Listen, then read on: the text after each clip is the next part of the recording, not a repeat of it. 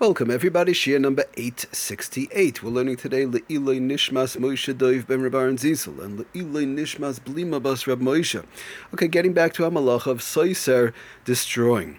All right, so I just, before we continue, I just want to mention one small correction. We spoke about the general concept of uh, to be makalkel, to destroy something when it's not for a constructive purpose as we know, when you destroy something for a constructive purpose, the various examples we've been giving, um, then the problem is you're running. It's a it's a d'oraisa. That's the d'oraisa of soiser lemaisa. Whether it's the constructive person place on the spot or from of some other constructive purpose, that destructive act of destroying is now becomes um, a positive act, and it's therefore one of the malachas of soiser. But we said when you do a malacha, or you do the act of destruction of makalkal, just destroying something, whereby there's no constructive act coming out of it. Um, I just something, whatever, it's for no good reason, whatever. I don't want to say the word anger because there are certain cases brought down in the Gemara also, whereby out of anger, if it calms somebody's anger down, they'll smash something that could be also a constructive purpose. We're not going to get into that. Hopefully, we don't have those issues um, to get too much into that. But be it as it may, if you destroy something for just for the act of destruction, the various cases we've been giving, the act of makalkel is a dirabanan. Now, we, we want to keep in mind that there we, we spoke about in the past, there are certain times whereby Chazal were makel in this act of destruction, purely makalkel, um, for, for certain reasons. And the, only where Chazal, the, the, point I want to stress now, only where Chazal told us that certain times we could be makalkal, for example, getting to food, to destroy an outside wrapper, to destroy sometimes a can. We spoke about, let's say, example, tuna fish, destroying a can. Um, I throw it out and I get to my food. Over there, Chazal said that is okay. That act of destruction of makalkel for various different reasons is okay, or to get to anything I need for Shabbos, Yom Tov in general, with some exceptions when there's lettering or whatever. So there are there are certain times um, and places whereby one could be makalkel midrabanan, but only we have to understand only when it's halachically um, you know brought down in the Shulchan Aruch that it's allowed to be done. But just the act of makalkel per se, because it's destruction and there's no constructive purpose coming out of it, is still a iser derabanan. I just wanted to bring that across that we have that understanding that it's not as they say you know quote unquote a free for all. You know well I destroy, so that's what It's, it doesn't work like that. It's certain situations, certain cases, which we did go through most of them. Them, and as we go down the line, um, various different malachas, we'll try and see. There are. I want to explain one thing also. There are certain concepts um, in Shabbos that that sort of like you know goes string through, if you want to call a string through various different malachas. Makalkel is one of them. That goes through various different malachas in different different aspects. For example, besides the fact of destruction, you have building and destroying. That's destruction. You also have koisev moichek. You have writing, and now you have erasing. The act of erasing is a form of of makalkel, also of destroying. You're destroying a letter. Yeah, again, we have various different situations and and and they also another interesting thing is that that act of mekalkel changes from situation to situation. For example, the act um, whereby one destroys to get to food, let's say I destroyed a container of tuna fish, like we said, that's okay, but one has to be careful not to destroy lettering.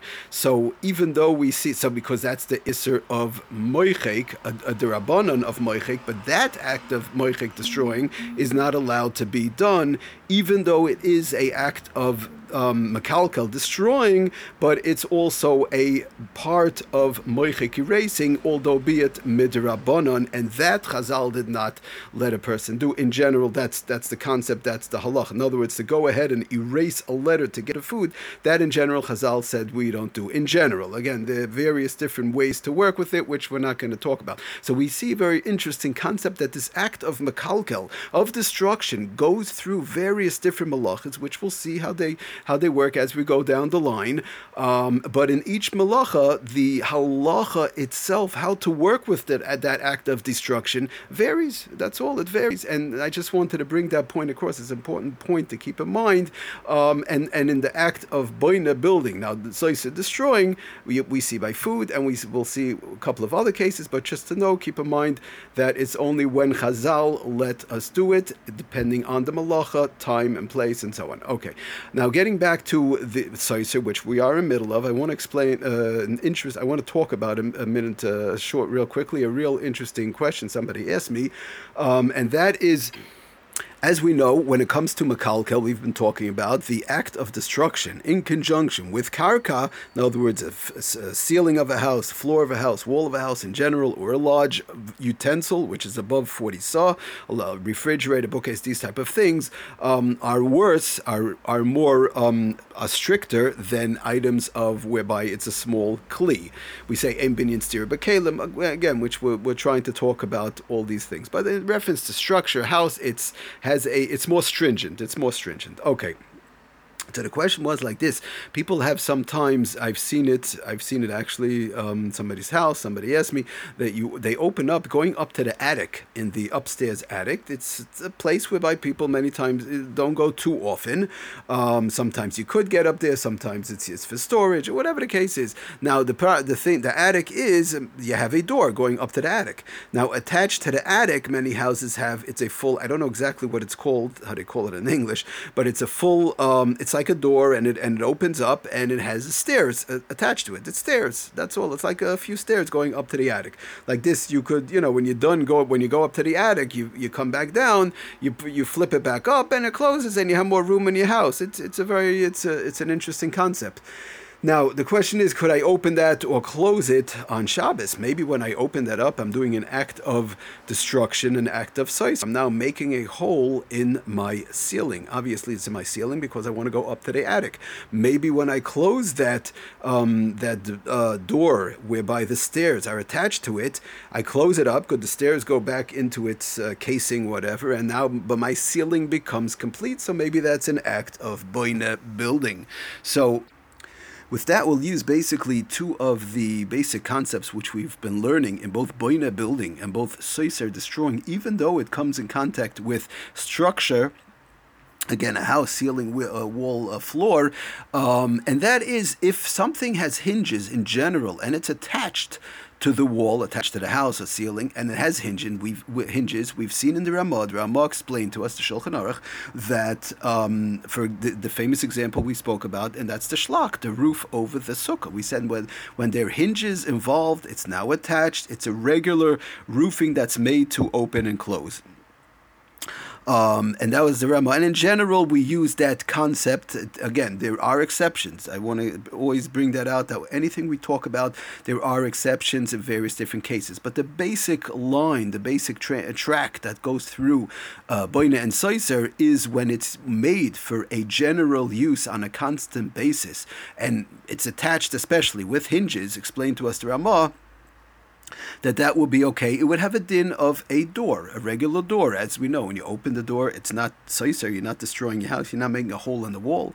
Now, when you go ahead and close the door, you're not boinets, you're not building your wall. It's the normal normal usage of the door. So the same thing over here, we're going to say that it's the normal usage of this door, even though you'll say, well, one second it's connected to stairs, you know, and, and it's a whole big, uh, you know, a whole big mechanism, and you pull it down. But it's a door. It's a door connected to stairs. You pull it down and you pull it back up. And obviously, we're talking about there's no buttons, no electric involved, these type of things. What you do have, which makes it better, and another concept which we've spoken about, Shulchan Aruch brings it down, and, and, and the, the Poiskim in general use this concept for a drain. We said if one has a water drain, if it has a handle, we spoke about that, if it has a handle, one would be allowed to pick up this water drain. And that's even worse because that's not even attached. Its handle, uh, since it has a handle, it's made to open and close on a constant basis. If it's basis, if the, the, the drain, the water drain for a sewer, whatever the case is, does not have a handle, then one could not pick it up. So over here, most of the times, I, I would assume most of these type of doors with stairs do have a, a handle excuse me, do have a handle that's a t- to this door because you have to grab it, you pull it down, and it, you know, it opens just like a door. And it's on the hinges and, you, and, and it opens up it comes down and clicks down. You finish with it you take the handle or you take the stairs and move it back up. So that's the bottom line on, on this type of door and and staircase in general the general concept of it. Again each one could be different. We like we said the buttons electric that will be a problem. But the general one that's just a, a manual mechanism if you want to call it um, when you pull it open you have the handle number one. Number two you have hinges whereby it's attached. Um, it's just like a regular door, you open and close it on a constant basis. Now, the question, the shaila that was presented also is, well, uh, you know, since it's an attic, you know, when I have a door to my house, so I go in and in and out 20 times a day. When I have a door to my bedroom, I go in and out, uh, you know, five times a day. So very good. Or maybe other doors, I might go in and out once, to, twice a week, three times a week. But this door to the attic, it's I go up there every so often. I might go up there five times a year, ten times a year. I don't know, maybe 20 times a year, depending on how often it's used. So would that make it into a problem? That's another question. So in general, we say that's that in general that's not a problem. If somebody has a door and it's attached with hinges and it has a, a handle and it has a doorknob, it's a regular part door like a regular house, and there's nothing special about it per se um, the fact that the person does not use that door all that often, it might be a room that they go into, a storage room, for, not the attic, let's say a general door would have a room, a storage room, a certain basement or whatever. Um, they go in there five times a year, ten times a year to take out certain things, um, or whatever the case is. So that would not change the halachic status. Um, the fact that it's used on a smaller amount of time. A person does not have to go in and out of a certain place five times a week to make it halachically permissible. The fact that you go in there you know, very, a small amount of time is not a problem. So that itself would not make a difference, even though it's an attic thing um, and something whereby people don't use all that often, would not really change the fact in halacha. If it's not attached, we've seen in the past some examples, a uh, certain thing that is not attached to certain boards, uh, like covering up a wall or whatever. We said, oh, say for rights halacha spoke about it. We're not going to get into it right now. Um, we want to obviously move on, but those certain things, taka, when you use it a small amounts of time, would be a problem problem. It doesn't mean always when you use it constantly it's not a problem, but we're not going to talk about that again. We've spoken about that in the past. But when it has hinges, has a handle, it's used as a regular door, the fact that the stairs attached or whatever, Bichlal in general, um, it would fall into the category of a door and a window on a normal usage. Okay, thank you for listening. Atzlach and bracha, kultuv.